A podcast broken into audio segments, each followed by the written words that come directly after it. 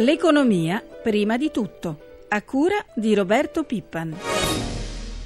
Buongiorno dalla redazione economica. Come avete sentito nella nostra rassegna stampa, si allontana ancora la fine della recessione per il nostro paese. La situazione più in generale è difficile per tutta l'Eurozona, rallenta la Germania, preoccupa la Francia. Intanto via libera della Camera al pagamento dei debiti scaduti della pubblica amministrazione. Di questo e altro parliamo con il nostro primo ospite di oggi, l'economista Fabrizio Nidal, docente di economia internazionale alla Bocconi. Buongiorno. Buongiorno a lei e agli ascoltatori.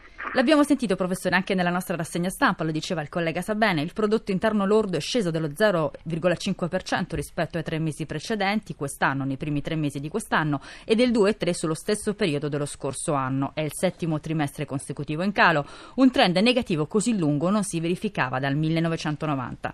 Professore, la crisi sta durando più delle previsioni di voi economisti, non si era mai assistito a una durata così. Quando, secondo lei, l'Italia uscirà veramente? Sì, allora mi lasci ricordare intanto che prima della recente caduta c'è stata la grande crisi del 2009, per cui oggi, come ci racconta l'Istat ieri, il livello del PIL è tornato al, al, livello del 2000, cioè di 13 anni fa. E il reddito disponibile delle famiglie è calato del 10% dal 2008. I segnali attuali non sono ancora incoraggianti, per esempio gli ordini stanno ancora peggiorando, gli ordini sulla domanda interna e, e gli ordini sulla domanda estera rallentano. La, stre- la stretta del credito c'è, Quando, questa è la situazione. La, svo- la svolta verso una ripresa o perlomeno la fine della caduta sicuramente oggi non avviene prima della fine di quest'anno eh, va ricordato che eh, dal punto di vista del mercato del lavoro i benefici arriveranno ancora più in ritardo, quindi la situazione non è, non è ancora eh, dire, rosea a dir poco. Professor Onida, soffre tutta l'Eurozona, rallenta anche la Germania ed è questa la notizia. Nel primo trimestre di quest'anno l'economia tedesca è cresciuta solo dello 0,1%. Il presidente francese Hollande ha detto non faremo un fronte comune Francia-Italia contro la Germania. Professore, con questi dati non c'è neanche bisogno perché a questo punto è evidente che la cancelliera si dovrà convincere che bisogna abbandonare in parte la via del rigore. Ma questo è un auspicio comune, intanto anche qui ricordiamo che l'intera Eurozona ha oggi segnali eh, preoccupanti perché tutti gli, gli indici, degli, i cosiddetti indici di acquisto dei manager delle imprese che segnalano un andamento molto eh, tempestivo della congiuntura, questi, tutti questi indici sono ancora in area recessiva nel mese di aprile. Eh, e, aggiungiamo che tranne la Germania eh, molti paesi europei, in particolare l'Italia, la Francia e il Belgio, vedono crescere sì le esportazioni ma al di sotto del ritmo con cui i loro mercati di sbocco crescono, quindi a segnalare che ci sono delle perdite o delle debolezze di competitività. In Germania io temo che bisognerà aspettare, come si sa, le elezioni di settembre perché la Merkel eh, faccia una svolta netta nei propri atteggiamenti, è vero che i timori delle imprese tedesche circa l'avvitamento recessivo dell'intera area europea, eh, questi timori si stanno rafforzando. Ricordiamo che la Germania diciamo, un 60% circa delle esportazioni tedesche vanno verso, vanno verso l'Eurozona, verso l'area europea e quindi eh, il mal comune eh, dell'Europa eh, eh, non è un mezzo gaudio per la Germania, per così dire. Poi abbiamo visto qualche segnale recentemente dalle ultime decisioni prese in Europa, i due anni concessi in più alla Spagna e alla Francia per rientrare dal deficit.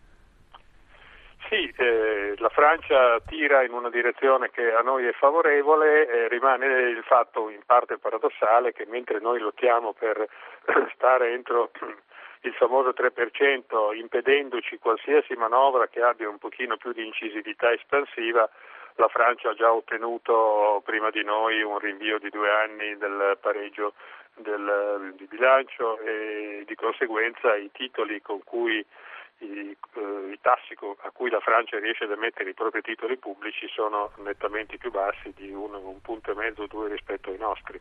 Ma questa situazione dovrebbe man mano normalizzarsi, eh, mi auguro anche per la credibilità che eh, il ministro Saccomanni per la sua figura e per la sua esperienza ha rispetto ai propri colleghi eh, ministri delle finanze e dell'economia in Europa. Professor Onida, in Giappone le misure monetarie e fiscali volute dal Premier stanno facendo crescere il PIL che è aumentato in questi primi tre mesi dell'anno dello 0,9%, ma soprattutto aumentano i consumi, investimenti pubblici ed anche esportazioni. Sappiamo che il Giappone insomma, è passato in una lunga fase di recessione, però sembra che la cura stia facendo effetto. Perché questo modello non è esportabile anche all'Europa?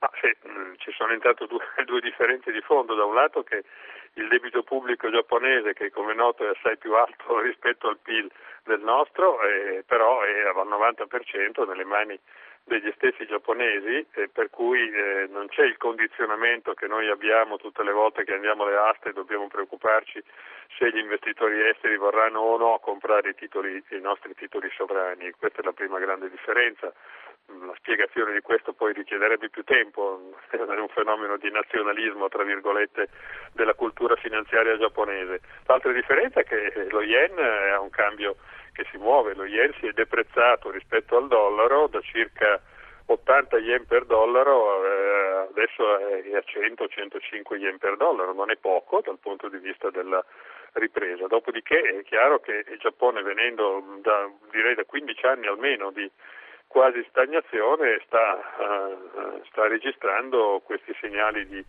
maggiore propensione delle famiglie a spendere, maggiore disponibilità quindi delle imprese a investire e questo speriamo che attecchisca. Professore, torniamo in Italia, via libera della Camera al pagamento dei debiti scaduti della pubblica amministrazione, il provvedimento sarà legge dopo il passaggio al Senato, in arrivo circa 40 miliardi di euro in due anni, questo che effetto potrà avere sulla nostra crescita? Se ne avrà? No, sicuramente effetti ne ha perché ehm, eh, non dimentichiamo, intanto sono, sono, su due anni naturalmente non concentrati nei prossimi mesi, ma l'effetto è benefico perché eh, quasi tutte, anzi tutte le imprese che oggi hanno ancora crediti verso le PA si vedranno liquidare in un modo o nell'altro una parte dei propri crediti, a loro volta eh, pagheranno i propri fornitori, i quali pagheranno a loro volta i propri fornitori e sappiamo che il sistema produttivo è fatto di questa catena piuttosto lunga, quindi partendo dal debitore ultimo che è lo Stato si potrà arrivare a iniettare liquidità alle imprese. Va anche ricordato tuttavia che tutto ciò va a beneficio della appunto, liquidità e quindi possibilità anche delle imprese di, ehm, eh, di eh, non solo di rimborsare i propri, i propri creditori ma anche di immaginare una politica di investimenti ma siamo ancora molto lontani da una manovra che consenta ai consumatori, alle famiglie di eh, riprendere di fiducia e di riprendere gli acquisti. E senza consumi bisogna ricordare che l'economia non può crescere, le imprese non investono fin quando le famiglie sono ancora eh, giustamente direi preoccupate di un orizzonte di disoccupazione, di mancanza di opportunità di lavoro e di redditi netti molto bassi. Grazie al professor Fabrizio Nida per essere stato con noi, Prego. buona giornata. Buona giornata anche a voi. Il ministro del lavoro Enrico Giovannini conferma che il governo sta valutando la possibilità di rendere più flessibile l'andata in pensione. Ne parliamo con il segretario generale della CISL, Raffaele Bonanni. Buongiorno. Buongiorno. Segretario, l'idea è quella di un meccanismo di penalizzazione per chi lascia il lavoro tra i 62 e i 65 anni che percepirà tra il 2 e l'8% in meno di pensione. Le piace come soluzione? Ma noi da molti anni davamo soluzioni appunto che portavano a far scegliere al lavoratore quando era il momento migliore con la graduazione delle convenienze. Quindi si tratta di vedere un po' col Ministro che idea però l'idea di una possibilità di far scegliere al lavoratore è la cosa migliore ma noi poniamo anche il problema di fare differenze tra persone e persone, perché ci sono persone che possono restare fino a tardi nel lavoro, ci sono persone che non lo possono fare e perché il lavoro è pesante e perché il lavoro è insostenibile. Lei si riferisce anche agli esodati? Mi riferisco agli esodati, ma mi riferisco anche a persone che non possono stare più a lungo. Quindi un meccanismo di flessibilità per andare in pensione è la scelta migliore come sosteniamo da diversi anni. Segretario, dicevamo domani attesi i primi provvedimenti del governo sulla cassa integrazione in deroga, i cui fondi si stanno per esaurire. Lei qualche giorno fa ha lanciato l'allarme dicendo a rischio 700.000 lavoratori. Sembra però ci siano risorse solo per 800 milioni di euro. E bisogna trovarne, è già un bene che si trovano questi 800, un miliardo di euro ne mancano appena un po' in più, bisogna fare un ulteriore sforzo. Si è parlato nei giorni scorsi di un piano lavoro, avete già la convocazione del governo per discuterne? Stiamo discutendo come arrivare a fare il primo passo utile di discussione tra governo, sindacati, tra governo, parti sociali. Noi speriamo tanto che il governo voglia davvero cambiare rotta nella politica economica e nell'attenzione verso il sociale. Chiediamo con molta forza a Letta di convocare una riunione e vedere il da farsi. Siamo molto preoccupati della situazione, vorremmo essere rassicurati, vorremmo dire la nostra e chiedere come si deve fare per sostenere le persone più deboli. Lei segretario e il ministro del lavoro Giovannini lo ha già visto? Sì, l'ho visto e ho detto quali sono le nostre urgenze. Finora che impressione le hanno fatto le prime proposte del governo Letta? Ma mi sembra che ci sia buona volontà, è importante che questa buona volontà si esprima in termini molto chiari e in termini molto trasparenti e che si eh, collochi dentro una visione e una strategia più complessiva. Siamo ansiosi di arrivare a un confronto di chiarificazione. Grazie al segretario della CISL Bonanni per essere stato con noi, buona giornata. Buongiorno a tutti. E torniamo alle misure che domani varerà il Consiglio dei Ministri, tra queste la sospensione del pagamento a giugno della prima rata dell'IMU. Il provvedimento però riguarderà solo la prima casa, quindi non gli immobili delle imprese, misura invece chiesta dal presidente di Confcommercio Carlo Sangalli, tra un po' lo sentiremo nell'intervista del collega Enrico Pulcini. Sangalli ci parla anche di una ricerca su trasporti e logistica in Italia, su questo noi siamo molto indietro, ma sentiamo.